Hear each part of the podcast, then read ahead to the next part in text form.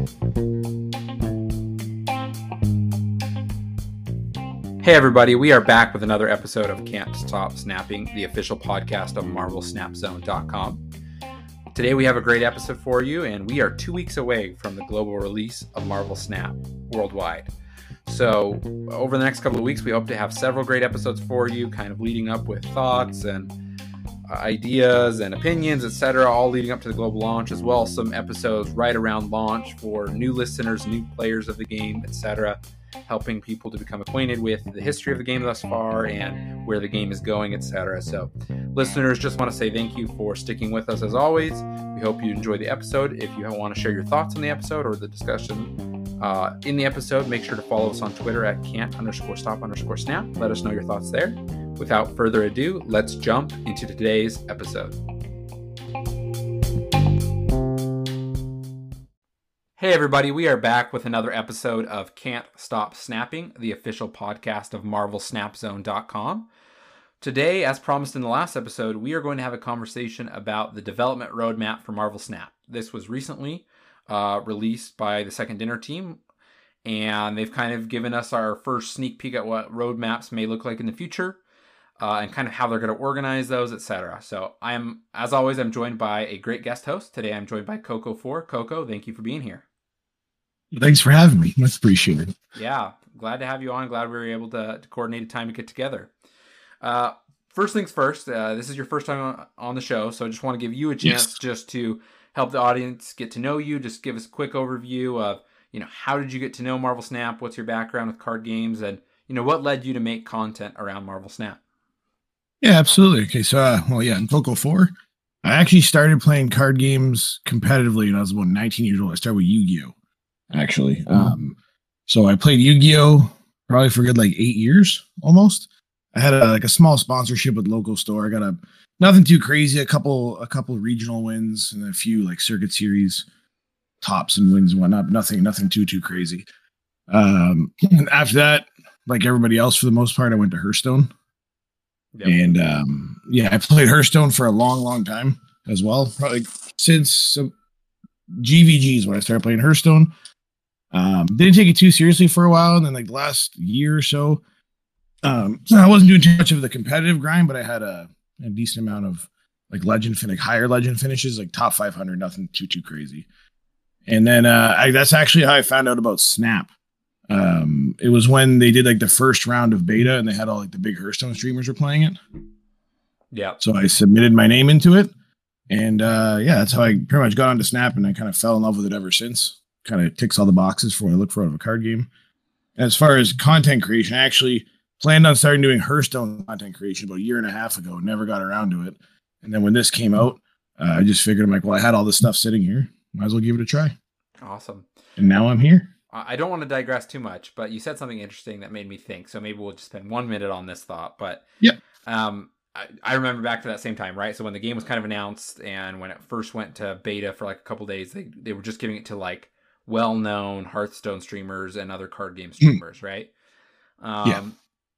Interestingly enough, I mean, obviously, I don't know. I mean, those people could still be playing, but most of the ones that I started following, not all, but most of the ones I started kind of following and I saw what they were doing, uh, none of them are really streaming Marvel Snap anymore. I don't know if you've noticed the same trend. No, not at all. Yeah. Um, yeah. Not to say that they won't when it's in global release and more people are into it, right? If like all of their viewers are all of a sudden playing it, right?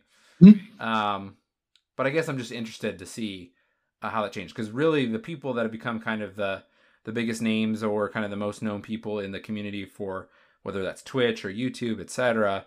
With Marvel Snap have been all people that are are new to content creation or you know did a little bit of something else, whether that was Gwent or Hearthstone or Legends of Runeterra, but then they've kind of gone yeah. fully to Marvel Snap. So I don't know. Yeah, there's I, only there's only one content creator I can think of, uh, like Jeff Hoogland's the only one that comes yep. to, to mind who's like been around for a while and still like still does Snap pretty consistent. Everybody else is pretty much homegrown on Snap. Yeah, I think the interesting thing about Jeff again, we won't digress too much longer, but I think the interesting yeah. thing about Jeff is that he obviously has made himself known for playing multiple games, right? Um, he plays yes. Magic, he plays Pokemon Unite, right? He plays multiple games, and not everybody can kind of make it in that way. Like some people don't do well with multiple genres.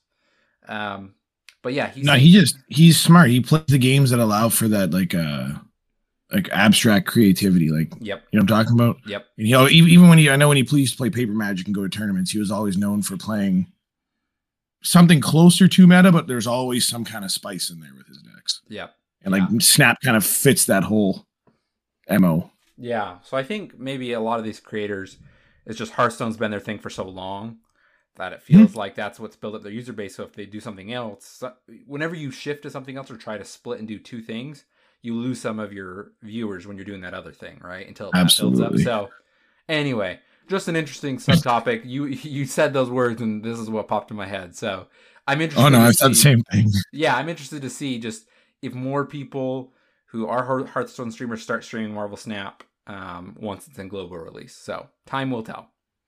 Hope so. Yeah. Well, with all that being said, let's dive into the the topic of today's episode, which is the development roadmap. So I just wanted to read through quickly here. Uh, they kind of gave us an image, uh, the Marvel Snap development roadmap, and then they give us three sections, and we'll kind of talk about those three sections of what they mean as we go along. So they gave us a coming soon, and in development, and in concept. So I'll just kind of mm. give give the lists here, and then we will start to go through these kind of section by section. So incoming soon, we have global mobile launch, obviously October 18th, PC yeah. PC early access, localization, uh, 13 languages, welcome bundle, reward delivery system. Sorry, reward delivery inbox system and variant rarity system. Then in the in development column, we have unranked mode, battle mode versus friends, collector tokens, PC widescreen UI, and titles. And in the last column, in concept, we have new competitive modes, guilds and social systems, in game events, infinity rank leaderboard, collectible emotes and card emojis, and mythic variants. Okay, there's a lot there. So, oh, yeah. uh, obviously, we're going to have to talk in depth about some of these things, but um, maybe let's first just talk about kind of what these columns mean and, and um, you know, I'm sure you and me have both kind of seen roadmaps for other games, right? Um, oh yeah, and, and seen some different structures. So basically, coming soon means uh, they said uh, these are in the final phase of development, and these features are almost ready to release to players. So this is kind of like our hey, expect these in the next couple patches. Is the way I'm reading it. I don't know if you're reading it differently, but I would. I, would I kind of read it. I thought I thought launch. Yes. No. No. no, no. I'd expect coming uh, soon. I agree. I agree with you in this case. Like most of these, I think are coming at global launch, and I think mm. they say that specifically. Let's see, one, two, three, four, five, six. One, two, three, four, five, six. Yeah, they have the same amount of items. I'm just saying in general. I think what would be in this column if they show us a roadmap three months from now, uh, coming soon would oh, normally okay. be the next one to two patches, right? Um, yep. Like that's on deck, right? Um, yep now, being polished, your stuff being polished up. Exactly. In development, they say is basically game features in this section are actively being developed, iterated, and improved upon. Uh, so like those things are in development, but they're not. Maybe maybe they're like seventy five percent done or less. Right. Everything kind of else in that category they've started on, but it's not quite ready to show or talk about. It's kind of the in development column, and then the last one is the in concept. This is kind of their hey, we want to tell you it's an idea, but there's really no timeline yet. Uh, we haven't really started full development on these features, and it may never come to fruition.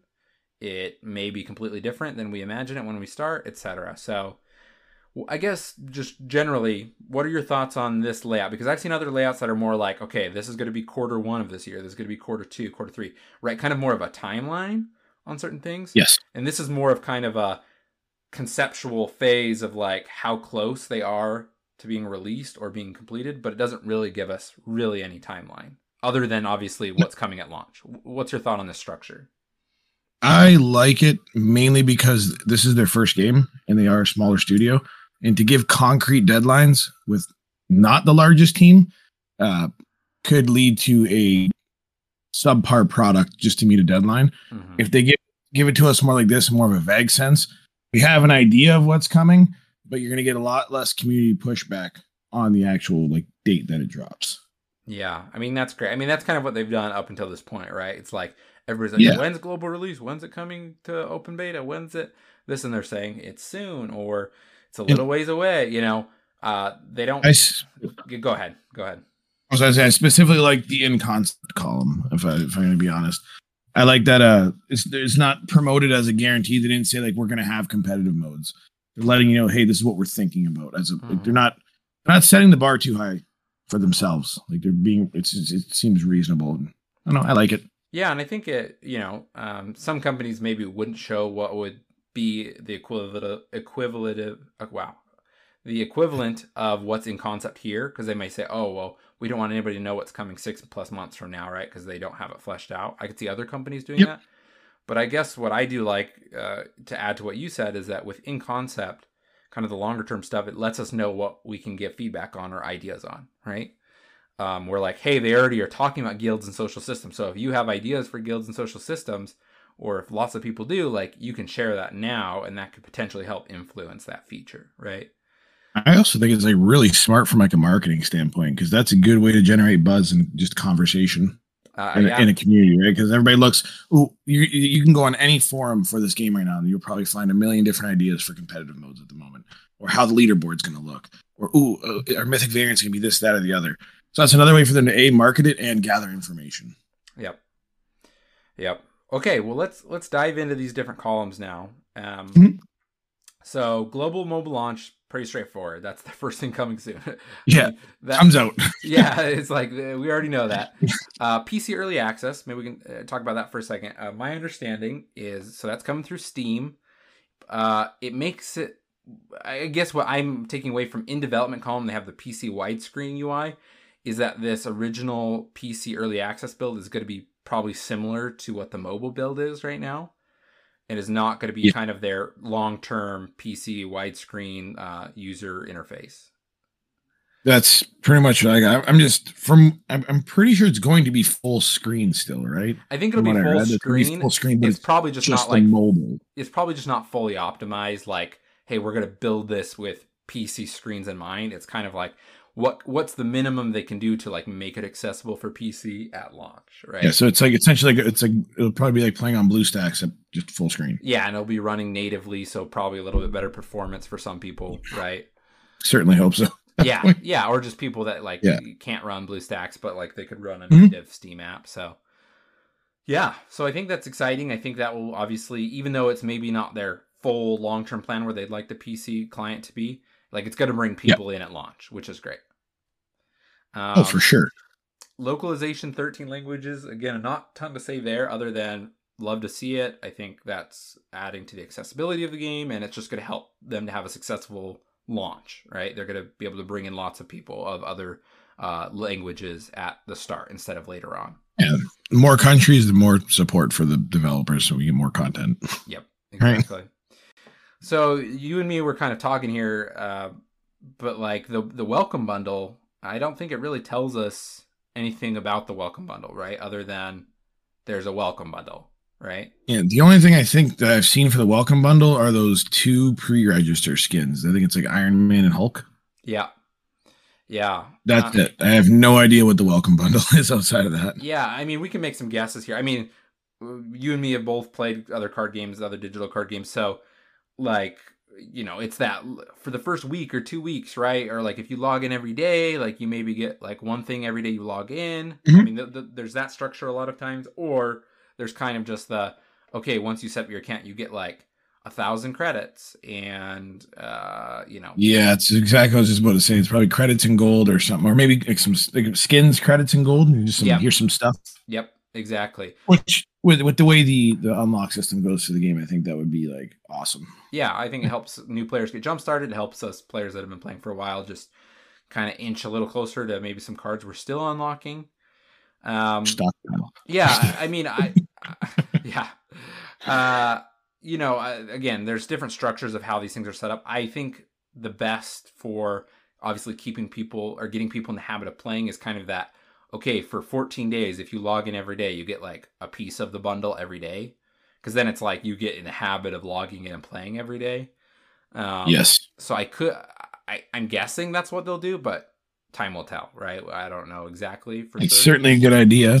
I, Yeah. I, I think so. And I think honestly, I, I even like the 14 day timeline. It does take about a week or two to actually like really get immersed, especially if you're just playing casually, right? If you want to get past the bots, like and all that fun stuff, you do need that time. Yep. to, like log in and play, log in and play. and So get like some it. more cards and start to build some decks and kind of have the full experience of card unlocks, upgrading your Mhm. cards, deck building, right? It's like you need that time.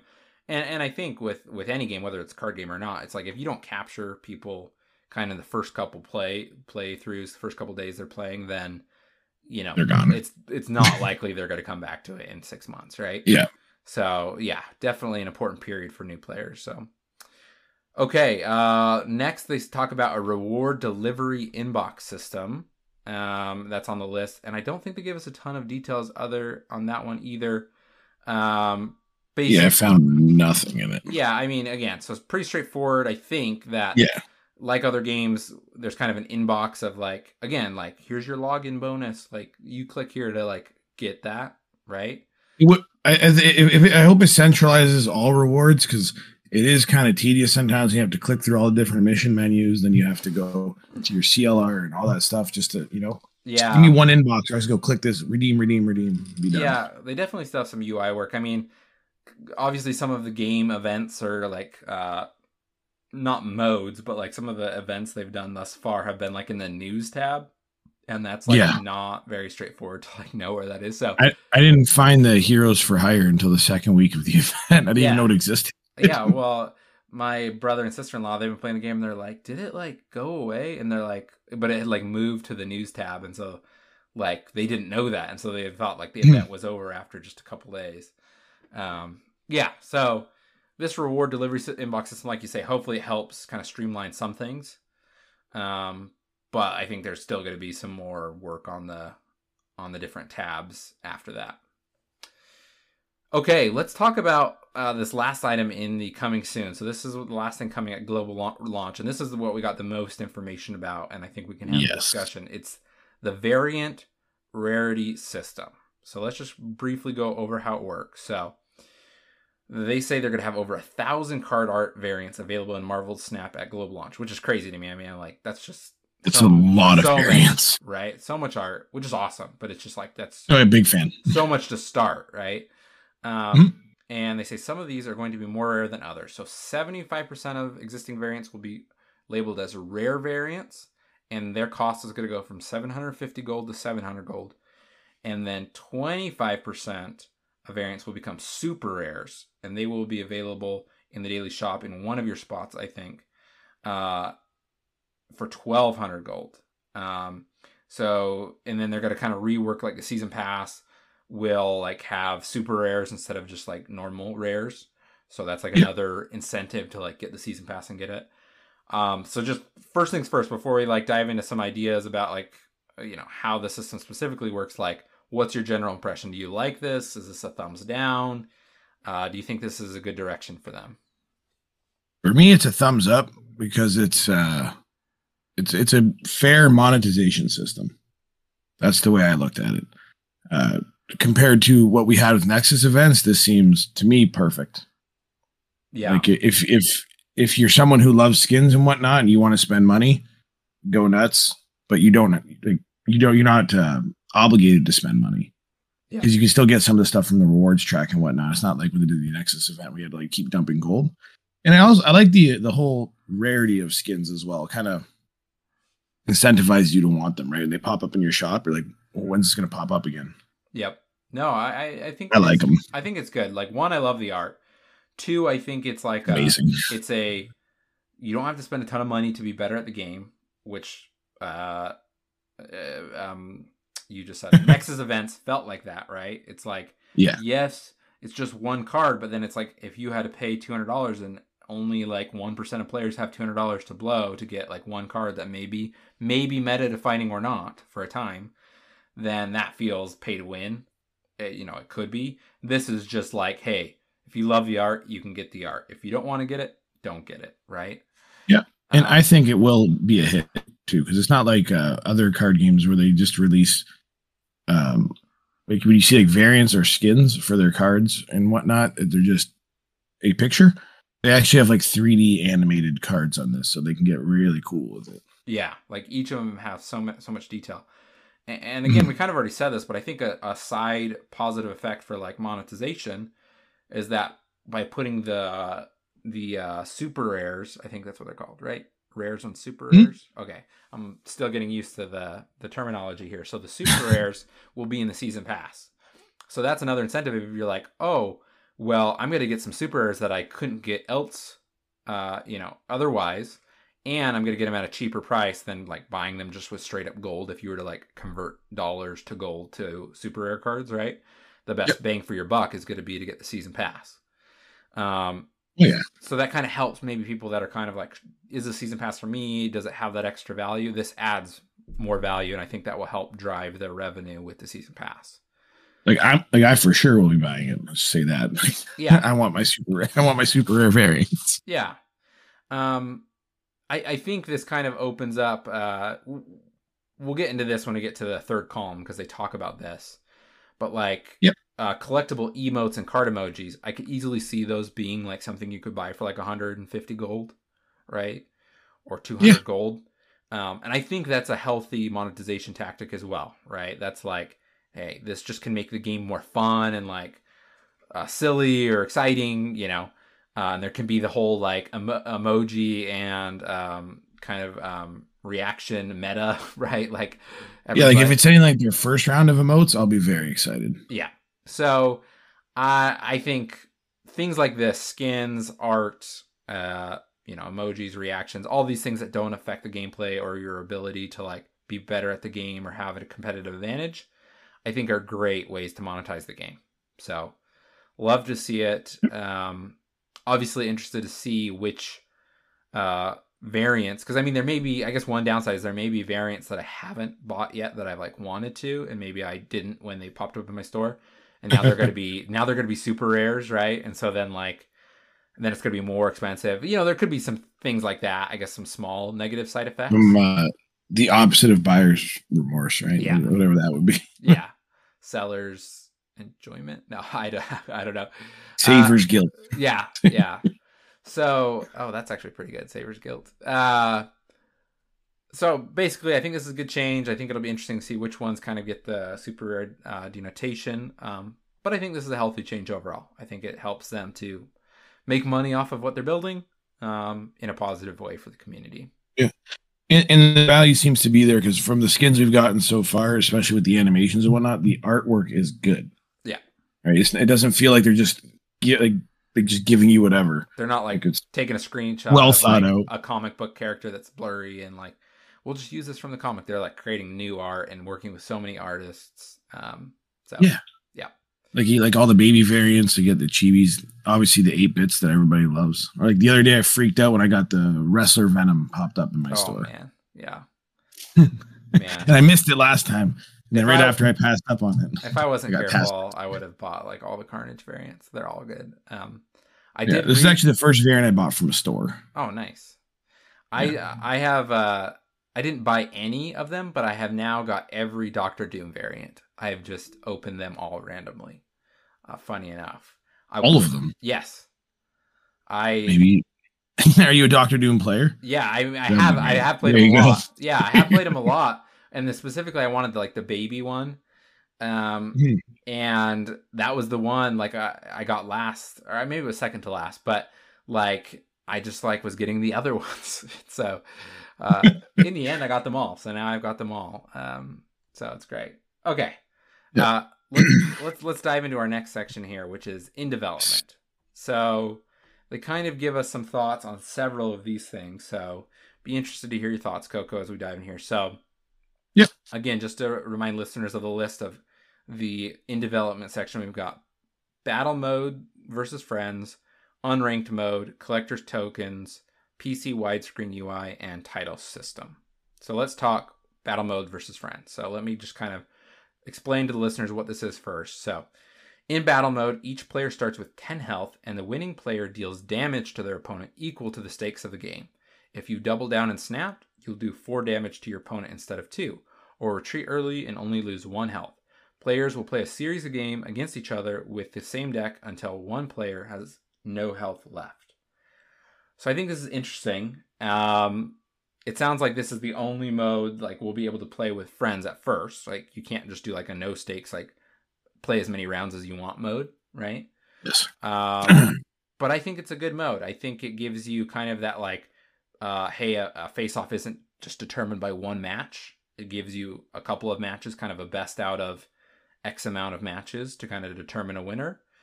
Mm-hmm. Uh, what's your general impression? Do you like the direction they went with the, the friends mode? Uh, yeah, actually, I do. It's it's pretty much like what like, what everyone was talking about before, like the first to ten it, with cubes. Yep. Um, I like it because, like you said, it more than one game to find a winner. Which in a game like this, when it's twelve card decks, hyper consistency, you can pretty much map out someone's deck list after game one. It allows for a lot more skill expression, especially if there, people are going to be doing like like they say here community tournaments, things like that. Uh, I think it'll be very very interesting. And um like with, with the whole health system it like it still incorporates all the snapping. Like, it feels like you're playing the ladder experience but not. Yeah, and i'm i'm definitely a fan of that. Um and like like they said in here i'm, I'm kind of a fan to see what kind of community turns we ran off it and uh oh sorry i was about to say something It- it's the same deck i was gonna say i was curious if there we can switch decks in between but no same deck That's exactly. I was I was gonna go that direction with you because I wanted to know your thoughts. Um, I mean, they could have gone a couple directions with this. I think there's some pros and cons. You're locked into one deck, Yes. but I mean, another direction could have been like you bring two or three decks to the table, and you can like That's what I switch between see. them.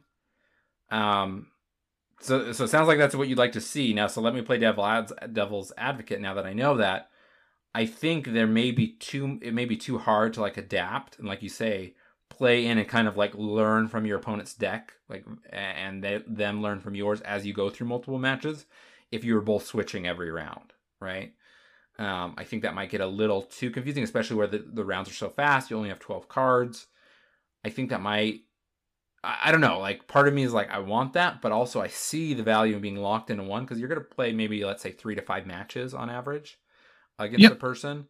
Um you it like adds another level of skill because after the first match you know what they're playing. So then it's like okay this next match i can kind of anticipate are they going to play green goblin right? Because i know they have that and like what lane could that go into? So that may switch up your strategy right? So i don't know. Uh, let me know more of your thoughts there. Like what what are you So- thinking if uh so i agree with what you're saying there. I was thinking more along the lines of something like to do with hearthstone with specialist where you bring this you you have your 12 card main deck and then you just went like when you go to build a deck for the mode right the other two decks that you build would can only be three cards different from your main deck or something like that. So it's almost like you have a sideboard. Because there's a lot of core strategies that can play like three or four different ways. Yeah like if you look like the Sera the Sera Magik package, you can go the one way with I think it's called Science they're playing now. You have a miracle version of the deck you can play, or you have that like right in between, like the mid ground where it's like miracle with like Shang Chi and some tech. yep yep So if you're to do it uh, like along those lines where you could change three cards in the deck, doesn't matter which three, but like it has to be within three. So this way you still have that aspect of like learning what you're playing against. But also if you just bump up, if you just bump into a matchup that is borderline Horrible. unwinnable, it gives Yeah. you it, it gives you some legs, right? Yep. Like if somebody's playing Sandman and you're playing like a kind of a kazoo or just like, you know, flood the board type Yeah. stuff, right? I can be playing Sera Miracle and, and then have another deck that has Enchantress. yeah. So I can, I can match your Sandman on four with Enchantress or blow it out on five into Magik combo Yep. shenanigans. Yeah. So interesting for sure. I mean, one, I think everybody just setting aside the rules and the mode for a second, exactly how it works, like just having the ability to like add friends and play against friends is great, right? Straight up, I think Yeah, we all want awesome. it. Uh, we all have met people as we've been playing through the beta. We all want to play against them regularly, right? Mhm. uh, so that's just awesome. Um, so glad to see that. Um, kind of going to the next section, which is so they're adding an unranked mode, which they kind of, I mean, we've known this, right? So it's it's just your normal Marvel Snap. There's no snapping. There's no losing cubes. So it's just straight up you play against random people, and there's no stakes, right? yes. Um, so I think that like makes sense to like make the friend mode a little more competitive than just that. But I'd almost like to be able to see kind of both, where you could just play like unlimited matches until you're done against a friend, and not have the life. But also, I guess that would not be great because with their current structure, you're like locked into a deck, right? Um, yes, and that wouldn't be fun forever. So yeah, so I think it's no. good. I, I, I don't think there's a ton to say about the unranked mode other than it's a welcome addition, and I think will help people with more creativity and trying things out. I do like that they allow you to make mission progress even in unranked. Yes, mode. that is great. Yeah, because if you're just like, I want to finish these missions, but I'm tired and I don't want to lose a bunch of cubes right now, um, you can just kind of. but that. I do think they should have a snap mechanic in unranked mode because it right here says the perfect place to test new decks and strategies. It's hard to test a deck and strategies if you can't also apply your snapping to it. Very true. So it's almost better to try out strategies in like a friends in like the friends mode in yeah. some ways, right? Because the stakes are there. Yeah. You, you you use it as a, as like a starting point for the deck just to find out like your like the, your synergies within your deck. Yeah. But if you want to see if the deck can actually win in a match, like the the the the ability to like present potential threats with snaps is like a big part of the game. Yeah. Well, I, I, guess my, my last question on these two sections for you is Do you feel disappointed that these aren't available at launch? And do you feel that will be detrimental to kind of as many players coming on board as as would if these were available at launch? Uh, yes and no. So I'm I don't think it's going to be insanely detrimental, but I think it will have an effect on people who are coming in, especially mainly the battle mode versus friends. Mm-hmm. Um, I think a lot of people who pick this up immediately would, would want to be playing with their friends right off the hop, especially people who are just getting into it because they like Marvel. Yep. You, think you have to think about that group of players that will be coming in. They're not going to want to hop, especially because there's no unranked mode. No one's going to want to be hopping onto the rank ladder if they have no card game experience and they're just here to play their favorite superheroes. So, not being able to have an unranked mode or battle your friends might hinder their play experience a little bit. Yeah. But due to like, I guess, like who I think the card, like the, the, the type of person I think that would be coming to a game like this, I don't think it I don't think it'll be too too bad. I think they will miss out on some players, but I think there'll be enough people coming in who are coming from other games, whether it be Hearthstone, Magic, whatever, that they can get away with just having the ranked mode for a bit. Yep, I think you're right. I think it'll be okay. Uh, I will say one thing as as somebody who works in their day job in software. Um, you know, I appreciate kind of the iterative and agile approach to this game right? Because if they were like, we we can't release the game globally until we have everything perfect and we have every feature and every mode, right? Then it's like the game's not releasing until next year, right? Yeah. Um, but they've definitely taken an approach of like, hey, we're just going to do like one step at a time, one patch at a time, one, you know, and get closer and, and kind of iteratively add things to the game. I think that's obviously letting them get feedback faster. I mean, that's the whole idea behind iterative and like agile software development is if you can get your product sooner to your customers, you can get feedback to make it better sooner, right? Um, so I think that's good. So uh, like uh, from a philo- philosophical standpoint, I think they're going about this right way to like uh, make this game successful and get it out there sooner. So.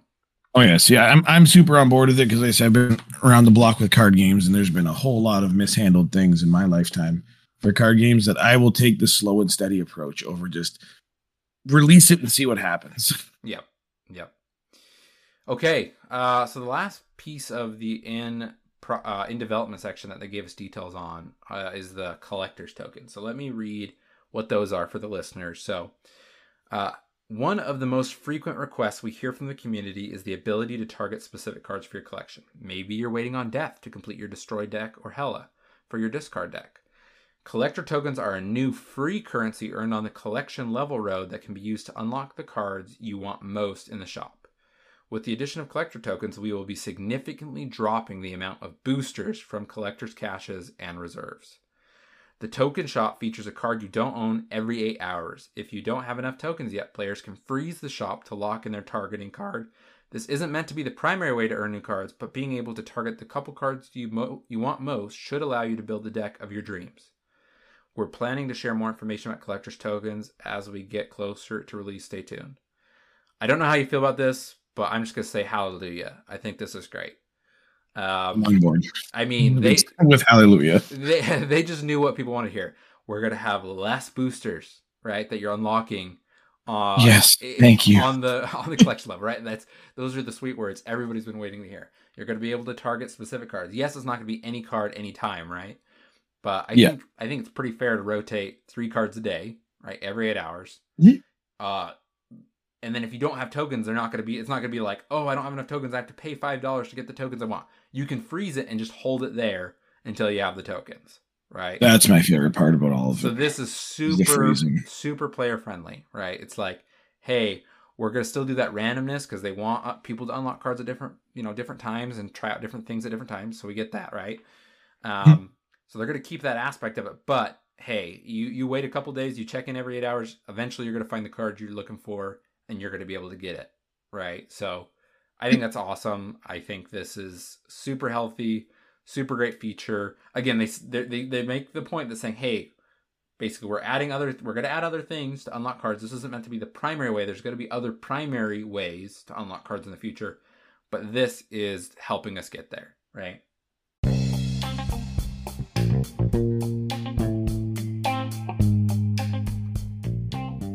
Hey all, I wanted to take a quick moment to talk to you about marvelsnapzone.com. Marvel Snap Zone is a one-stop shop for everything Marvel Snap on the internet. They have new articles nearly every day that cover deck building, strategy, card breakdowns, etc. They have a great collection tracker tool and a deck list builder that works off of that collection tracker so that you can know what decks you can build with your current card collection. They have guides and deck lists for all level players and all collection level players. Make sure to go to marvelsnapzone.com and check it out now.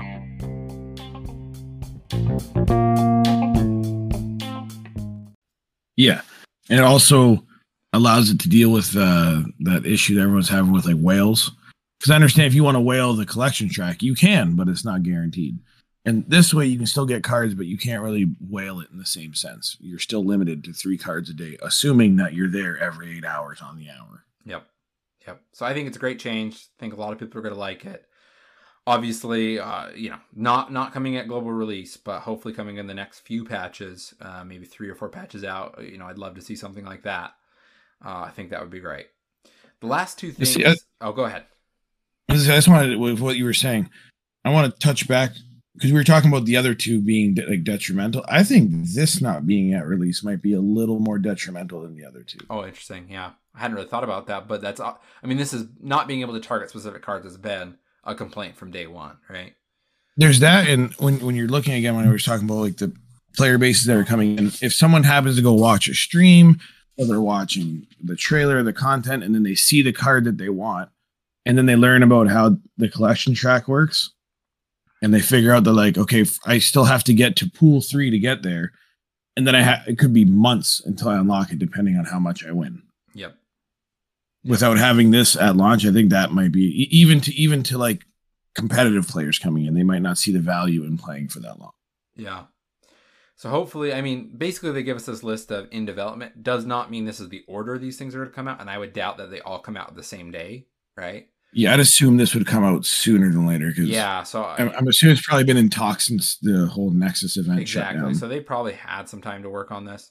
Um, so I, I, I agree with you. I hope this comes like if I had to pick stuff coming first, it would be the friends and this out of the five things um, that are in in development right now.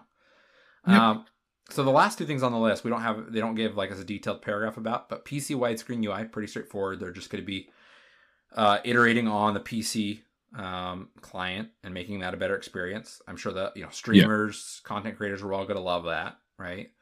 Um, Mhm. Because a lot of people are going to choose to stream there and have having kind of a native widescreen view is going to be great. Um, Makes a lot easier. last item, uh, they give us nothing on. I don't think titles system. What what do you think the titles system is? Probably similar to like other games, you're gonna have like your your bronze, gold, silver, then your grandmaster, and I'm I'm assuming it'll be stuff past infinite. Gotcha. If I had to guess, yeah, or maybe if you if you got X amount of cards, you get like a cool color on your name, something to do with the CLR, maybe. yeah, yeah, definitely could be. I don't eh, like. I don't think it's like the ranking system after Infinite because they have a different line in in concept for Infinite Infinity rank leaderboard. Um, so I think that- that- that's something separate. But yeah, it probably is something you can earn. It's kind of visual with your name, your username. So it's like people can identify you, whether that's how far you got up in the last season or, uh, yeah, like I, I mean that's probably, Actually, I I hope the majority of them aren't actually tied to rank. yeah. I'd rather see them be available to like at any point in the ladder just by getting random achievements or like you've completed this many missions. So yeah, or, or this many if, cards, or this many X Men cards, or yeah, you if you've collected X amount of variants, you get this fancy title. Yeah, yeah. Th- there's a lot of things I could do with it. Um, it's not something like that's like my you know out of the five in development, like the least we know about, and also the least I'm interested in currently. But that doesn't mean I won't. Yes, once I learn more, right? yep. Okay. Really kind of depends on the implications of what a title is. Yeah. yeah. Uh, is it's is it just visual? Does it do anything else? Does it get you into a game mode, etc. Mm. Right.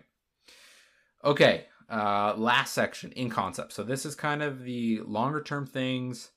Uh, you know, we don't know uh, when these are coming. These are farther out. They probably haven't started, or they're just kind of like designing them. Maybe they haven't like really started coding them a ton. Uh, they're just kind of maybe playtesting and just figuring out what would be a good idea. So we don't have any like broken up paragraphs here. So let's just, I'll, I'll, remind the listeners of the list here, but then we can kind of see which ones catch our attention here. So we have new competitive modes, vague, uh, guilds, uh, in parentheses, social systems, uh, in game events, infinity rank leaderboard, collectible emotes and card emojis, and mythic variants. Uh, I'll turn it over to you first, Coco. Like, which one of these six stands out the most to you? New competitive modes, for yeah. sure. Stands out to me the most. I guess almost hand in hand with Infinity Rank leaderboard, but I'd put new competitive modes just above that for myself personally. Yeah. Um, I think that, you know, a lot of ideas have been shared in the community on this podcast and other people's content. Um, if you had to pick like one competitive mode that you could you know take from another game and you can tweak it if you want but like what's the what's the game mode you're you're wanting the most the soonest poker poker is where i would want to take it from so uh, a friend of mine actually we kind of came out he he had like the the overview of like the broad idea of how this works but like when i think of it i think imagine like you go into so when, when they're saying competitive modes i'm assuming that's like similar to like drafting and stuff where you're going to sit down and play some kind of either tournament style thing in the game or something like that. Yeah. So kind of what we came up with would be the, I'm just to use like some random numbers here. Like you start with 50 cubes and you're seated in pods. And then uh, as you as you snap and play, like you can gain and lose your overall cube total. Mm. And then you win your pool to move on to the next table type thing. Oh, interesting. That is one I haven't heard of that, but that is very interesting. There, I know that one of the issues with that might be if you get stuck kind of in an infinite loop where no one's actually losing. So at that point, you can put a time limit on the tables and see like the top two highest cube holders will win that table. So so there's incentive to actually snap and play aggressively. Yeah, because you're like, I this only lasts for the next hour or something. And also, if someone gets too much of a gap on you, they're just going to play safe and retreat on snaps, right? So you got to you got to kind of weigh your options. And then you might see a lot be, with that kind of game mode. You're going to see different styles of decks and metas kind of shaped there, right? Yeah. No, that's because maybe something a little more consistent, and more aggressive might be better than something that's a little more high risk, but can get you a higher cubes on a snap. But if you if you're retreating too often, that gap might be too big to actually cover by the time the time limit's up. Yeah. No, that's great. That's great. I would I I think that's a great idea. I hadn't heard that one, so I'll add that to my list. Um, That's one, main credit goes to my mod there, Sir Skeet. It was mainly his idea. I don't want to take all the credit for that. Well, yeah, that that we like to give credit here where it's due. So uh, yeah, you have to make sure he checks this out so he can he can hear you the credit given. But um, I would love to see a draft mode, right? Like you kind of like build the deck oh, as yes. you go, and like you can switch out cards as you go, and it's just like you're seeing how long, how many wins you can chain together, or you're you know trying to get to twelve wins or something number, right? Mm-hmm love that. I think I think you know other games have that, but by the nature of these being smaller decks, quicker matches, it's like you can get through that like faster, right? But still, now, would you want to see draft like similar to like Hearthstone or more like the Magic style where you're in pods, or like it sounded like you're talking something more like around like like draft meets sealed. You're talking about like switching your cards in and out as you go. So what I'm imagining, and I'm probably piecing together a couple different things. I have more experience with like Legends, okay. of, Legends of Runeterra, and um, and this isn't directly what they do, but it's like you get some cards, like you pick some cards to like start your deck, right? And then mm. after you win a game or win three games or something, then you like get to pick from a pool of three cards to like switch some cards out with your deck, right? Or things like that. So something like that. Where that's like, pretty cool. It's like you kind of uh, you're kind of forced into like an unideal situation at first with the kind of deck you build, but then you can like kind of like go towards a certain archetype over time, right? Like the more times you yes. win, the more cards you get to like switch out, etc. And you and you can play with cards that you haven't unlocked in the game yet. It's like in this mode, you'd have access to all cards, right? Um, oh, that sounds like very interesting, honestly. yeah, so then it's like you get to try I would new, play that. Try out new cards. You get to try out new deck archetypes. You have to play in unideal circumstances, right? Because you start out with a deck that's really not jiving. Um, but then it's like you can make it kind of like duels, but like not duels. Yeah. Yep. I like that. Yeah. So I would love something like that. This game seems tailor made for that because like one card change in a 12 card deck is exactly like right. monumental. Exactly. So it's like, oh yeah, I got to drop my wasps for, you know, uh, Wong, right? Or something. It doesn't matter. But like, it's like, okay, that enables this combo I couldn't do before. But it's like, you're not really like a Wong going deck yet, right? Because it's like, you don't have all the cards, but it's like, your deck's just a little bit better, right? You got you got to build those small synergies and whatnot. I like that. I like that a lot. Yeah, that's to, challenging too. And you have to decide if you want to pivot because it's like you could be like, I'm getting cards for this kind of an archetype, but I was going this direction, right? So you may need to like pivot your strategy with your deck as you go through. Um, yeah. Anyway, just like a draft as you go, and I really like that idea. I really yeah. do. So uh, second dinner, I know you're listening. Uh, make this happen now. Uh, Please. Uh, you know, I, I play that as a. I didn't even play that as a casual mode. That just sounds fun in general. Yeah, yeah. Um, I mean, people have been doing eh, variations of like, uh, like they they have like a separate website that they've made where they can like kind of do similar-ish things, right? Where it'll tell them oh, yeah, cards to pick. Um, but obviously having that built in the game and, and, stuff would be great, and obviously rewards would be great. It's like if you can win, yes. chain together twelve wins or something, then you unlock this variant and or this. Uh, I'd be okay with them if, if, if, especially if they're giving rewards, they can even monetize that the way they do with arenas. Make like a like a hundred gold to yep. do a run. I, I, I would pay. Yep. Yep. Take my money. yeah. Yeah. uh, we got to be careful how many times we say that. You know. Yeah. Okay. Don't take my money. Yeah. Let me keep it. Sorry. Awesome. Um.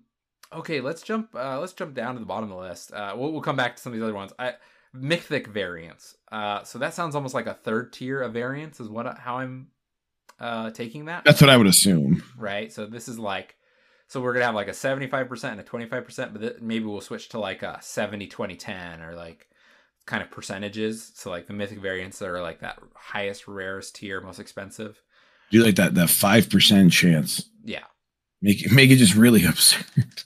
Yeah, well, and also I don't. At least the way they've worded it thus far, I don't think it's going to be a chance. It's just like uh, the cost is different between the different tiers, but then like it sounds like, like the season pass, for example, it's like you'll get super rares, right?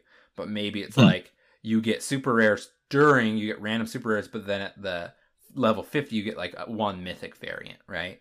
Or, or something like that, um, and then you can al- maybe you can also buy them in the store and it's fifteen hundred gold or something, right? Yep. Um, so I could see something like that. Um, so they're just kind of iterating on that and probably iterating on that monetization framework. Do you think you think they would just be better artwork, or do you think they put like a very specific animation to the mythic variant that make it like? I would pop? like that better because it's like once you just start getting like tier like one like art is subjective, right? You could be like, I know you're saying this is mythic, but like this one's garbage, and right, or vice versa. So uh, I would love if it was like had a special like effect on the card, right? Like or even like a like its own special border color. Like you yeah. could upgrade it normally, but it gets its own flavor exactly. of exactly. You're speaking my language. Yeah, yeah. that would yeah. that would be awesome. would love to see that. Um, okay, uh, collectible emotes and card emojis. And we talked about a little bit about this earlier. My guess is this is just you're going to be able to collect them and switch them out, but the, I'm guessing there's going to be some monetization. These will be kind of the cheap end. These will be cheaper than variants, would be my guess. Uh, you know, uh, yeah, I assume so. One to two hundred gold, and you can load up on these, and you can build your load out of card emojis and collectible emotes, right? Yes. Um, I'm fine with this. Uh, you know, I'm. I don't know. I wouldn't know if I'd like want to buy them until I see them, right? And like what what the value is, but I think it's another great monetization tactic um, that definitely you know people will spend money on and will help them generate revenue. So Yeah, I'm, I'm kind of in the same boat. I'm a little bit impartial to it. Uh, on the flip side, though, if they, like I said, the emotes they've already done, specifically the meme ones, I would probably spend gold on them. Yeah. I could see those being a hit. Like like the, the one they had now, the Spider Mans pointing at each other. Yep. Uh, if that was a purchasable emote, I prob I maybe wouldn't buy it right away, but like give it enough time of me staring at it, and I probably would buy it. Well, and especially if they were like one Sure. to two hundred, right? It's like you're like, oh, Oh, like, yeah. I'm gonna get that today playing, right? Like just unlocking my caches or something. So it feels very easy. Now, obviously, okay, they're a company; they need to make money. Their hope is that you're gonna spend the free gold you get in game, and then eventually you're gonna want to buy things, so you're gonna spend real money, right? Um, and and some people will, Yeah. some people won't, but uh, I think it's people can really easily make the decision to buy these with gold if they're at a low price.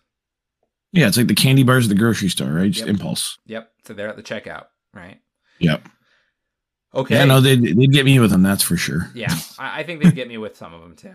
Um, okay, we've got we've got a couple more here. Uh, I'm I'm kind of leaving leaving the biggest ones for the for the end. So let's talk uh, in-game events, and we'll leave the last two. Um, Hmm.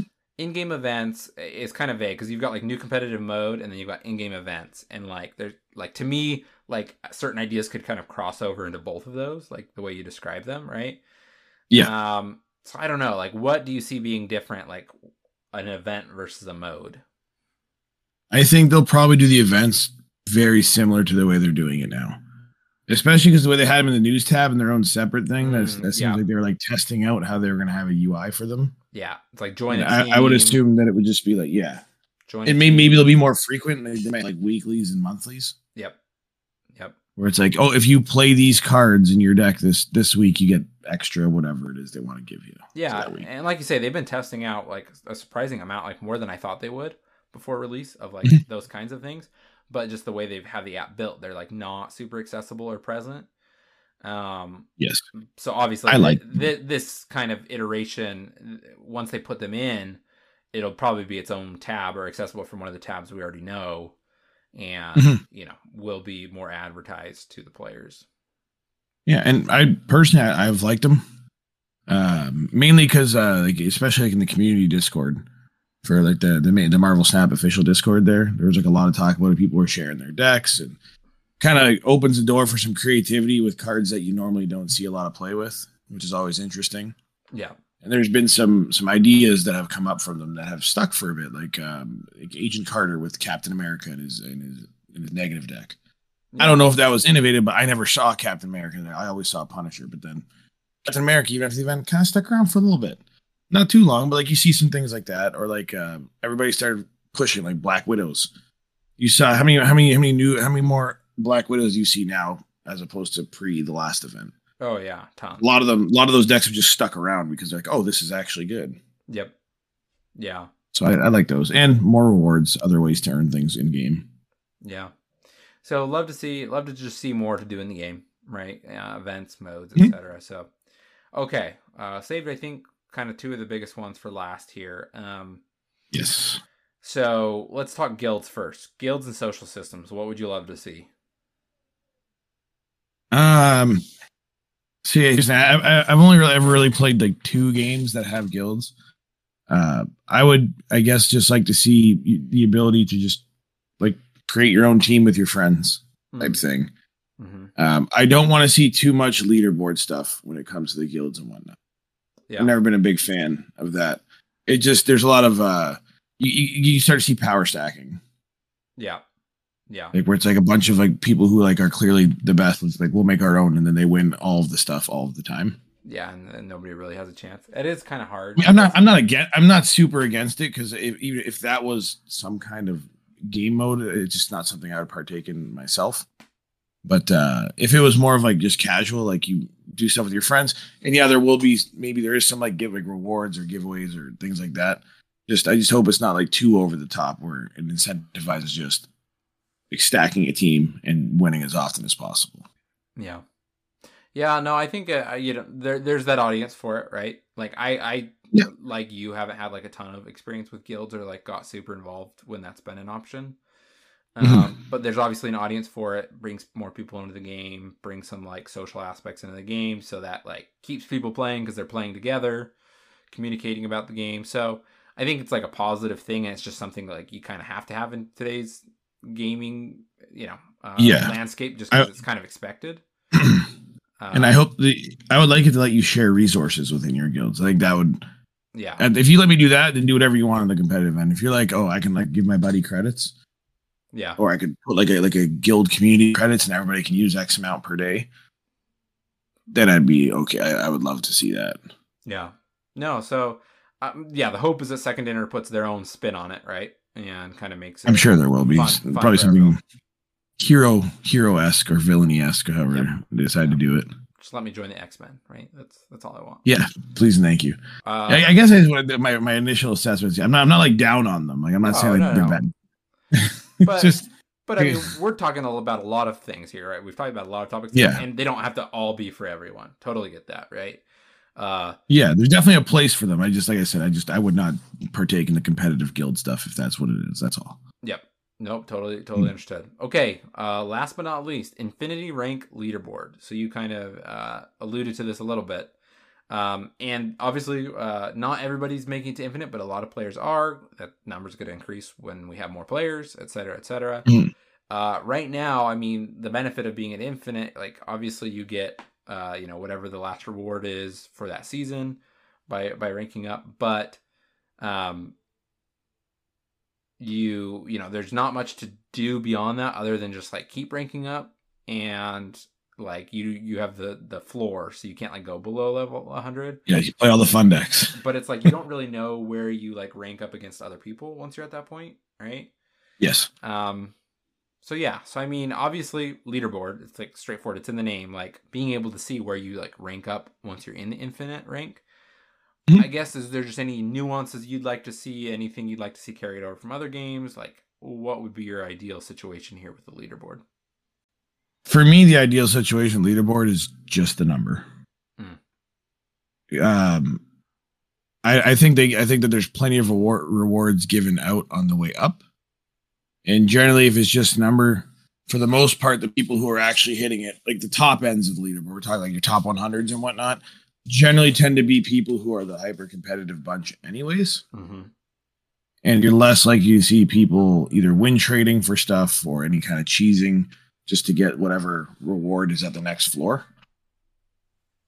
And yeah, that's and and also I just my like for a leaderboard is uh, meta development. Right now, like you said, when you hit infinite, like when you hit infinite, not much to do. So in order to like try and like push new ideas, it's hard because you're a lot of times you're not bumping into other meta decks. You'll be bumping into fun decks or like someone trying to onslaught Mystique Wong you for 35 minutes. Right. Um, when you when you have a leaderboard and people want to see their name at the top, you're going to see a lot more competitiveness in the builds that come out, and I think we'll see better meta development. Yep. And I think with more players, them kind of tuning down the bots a little bit, uh, Mhm. making people match up with more human players, all of these things like coming together with the leaderboard, like it really pushes the competitive landscape to like keep pushing people to to be the Yeah. best and to rank up and to be number one, right? Um, Yeah, that's why I said I just want to see the like for me personally, I just want to see the number. I don't want to see any rewards tied to that. Maybe if they if they do something along the lines of Hearthstone, they had like tournaments.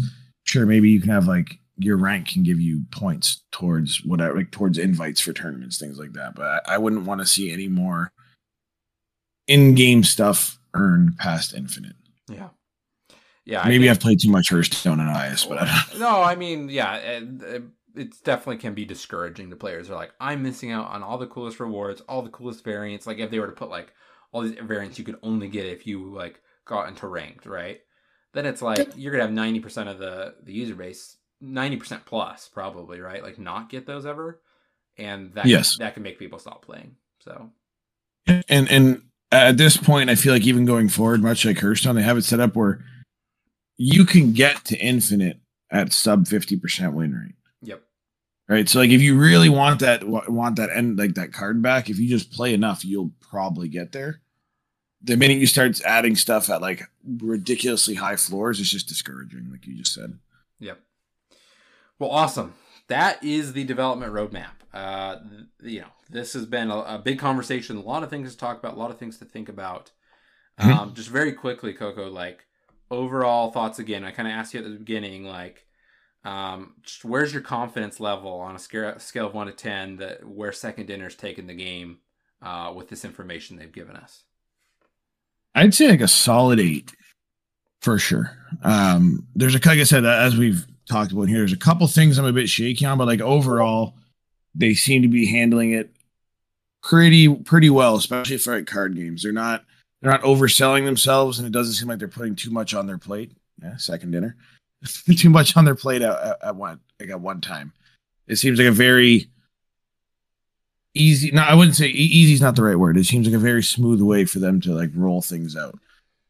Yeah, They're they're not too much pressure. They're giving a very realistic expectations. Like you said, you come from the software world. I'm sure there's a lot a lot of tricky things that come with developing stuff that the average person like me just would never even understand. Oh yeah, I mean every customer wants every feature yesterday, right? Um, yeah, it's like Jenga, right? You move the wrong block, it looks like it can be moved, feels like it can be moved, but oh, you change the color on this card, all of a sudden half your UI doesn't work. Yep, yep. Oh, yeah. that's why I do like the way that they've broken it down. Everything seems to be like pre- pretty realistic, and it, it doesn't give me that expectation of like supreme greatness on October 18th just to be let down. It's like, hey, it's going to be good here's some more ideas that will be coming out as the patches go forward. Yep. So I like it. No, I, I think I, I feel similar to you. I'm probably around that eight, uh, give or take half a point. And I think uh, they've done so much right. I think they've regained our confidence. I mean, you look back to Nexus events, and that was our darkest days thus far. Yeah, that was huge, though, what they did after that. That was. Yeah borderline unheard of. Like here's take everything back and everybody gets the rewards that were within it. That that was yep. crazy. So I you know, they're in my good books. I have I have hope. I feel like they're taking us on a good path. I'm very excited. Um Coco, I, I just want to 100% agree. I just want to say thank you again for being here. Uh, we've had this great long conversation. Appreciate you for making the time. Uh, before we go, I just want to give you a chance to just give a shout out. Where can people find you? How can they best consume the content you're putting out? All right. Well, uh, I don't have too too many platforms right now, but you can find me on Twitter, uh, Coco4CCG, and then you can find me at Twitch right now. It's Coco underscore four F O U R, not the number. Um, I'm trying to get the number back. I had it in my name before, and Twitch just won't answer me to get me my my name back. Uh, but yeah, those are the two places you can find me, and then uh, same same thing like in all the the Marvel Snap discords. I'm Coco Four on there as well. Awesome. And then you can find me. I, I, I stream Monday, Tuesday, Thursday, and Saturdays at 9 p.m. till 11:30 at the earliest, and sometimes we go late as well. And that's Eastern time. Oh yeah, Eastern time. Sorry, Eastern time. Nope. just want to make sure people know where, where and when to find you. So awesome. Thank you, Coco. You have a great night, uh, listeners. Appreciate you as always listening. We will catch you in the next episode. Thanks for having me.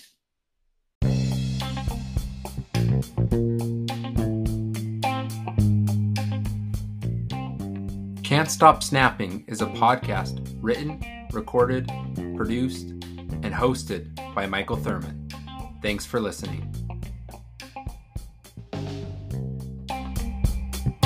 Thank you.